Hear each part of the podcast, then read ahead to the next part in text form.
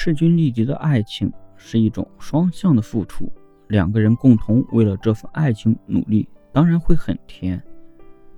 爱情并不是脱离生活的幻想状态，而是在生活点滴中体现出来的细节。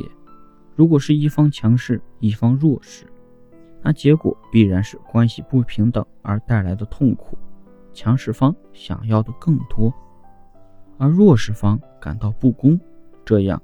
爱情的天平发生倾斜，总有一天会坍塌。可势均力敌就能很好的解决这个问题。两个人的爱情对等，付出几乎相等的爱与关心，在爱情中不断感受到更爱对方的心情，因而形成正向反馈。